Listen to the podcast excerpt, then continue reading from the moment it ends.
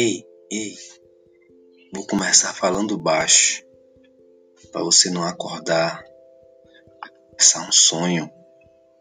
Aula de matemática a toda poderosa.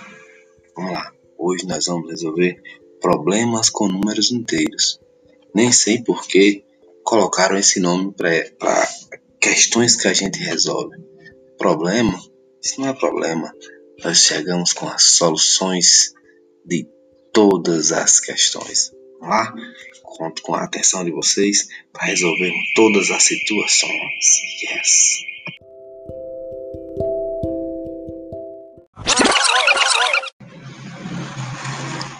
Fala galera, vamos lá? Agora vamos aumentar a voz, aumentar esse volume né, e aprender de forma extraordinária tudo sobre problemas com números inteiros. Na verdade, a gente vai aprender um pouco de cada vez, tá bom? Beleza. Então, nossa lição 2 começa com a continuidade do assunto de números inteiros. A gente viu nas lições na lição anterior das atividades adição, subtração, multiplicação e divisão. É, dando uma relembradazinha para a memória maravilhosa de vocês, lembre-se, quando você vai somar números inteiros, que são números que podem ser positivos ou negativos, né? Porém inteiros. Você vai somar, se os sinais deles forem iguais, os dois negativos ou os dois positivos, você repete o sinal e soma. Menos 7 menos 10 dá menos 17. Menos 30 mais 4 dá mais 30. Mais 30 mais 4 dá mais 34. Os dois positivos dá positivo, os dois negativos dá negativo.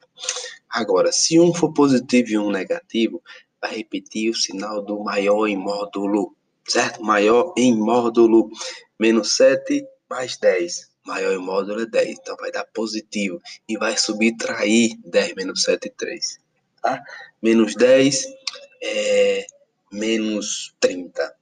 O maior em módulo é menos 30 e vai subtrair menos 30 menos 10, vai dar 20 negativo. Beleza? É assim que funciona. Já na multiplicação e na divisão, sinais iguais positivos, sinais diferentes negativos. Tá?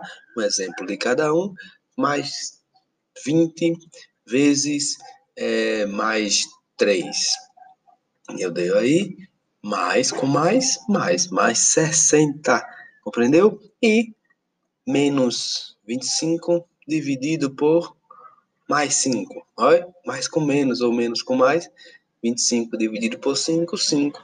Mais com menos, menos. 5 negativo, tá bom? E agora a gente tem que ver isso aplicado nos problemas. A gente tem um problema na página 14 que conclui na página 15 envolvendo isso, que envolve um extrato bancário, tá vendo? Extrato bancário de Ana.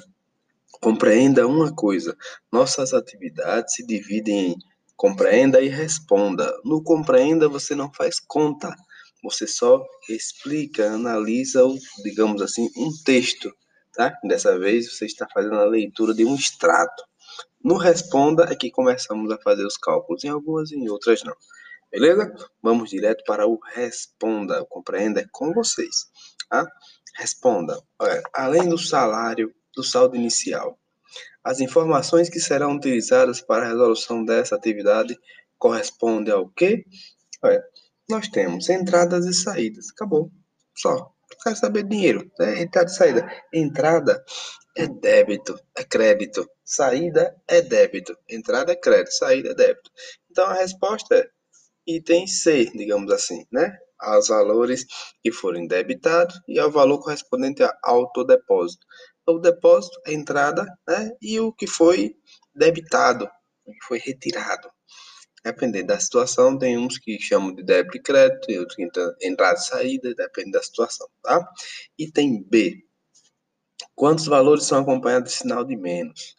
Aí você vai lá no extrato e olha, menos 180, menos 4, menos 1, menos 55, menos 100, menos 30, menos 20 e 8.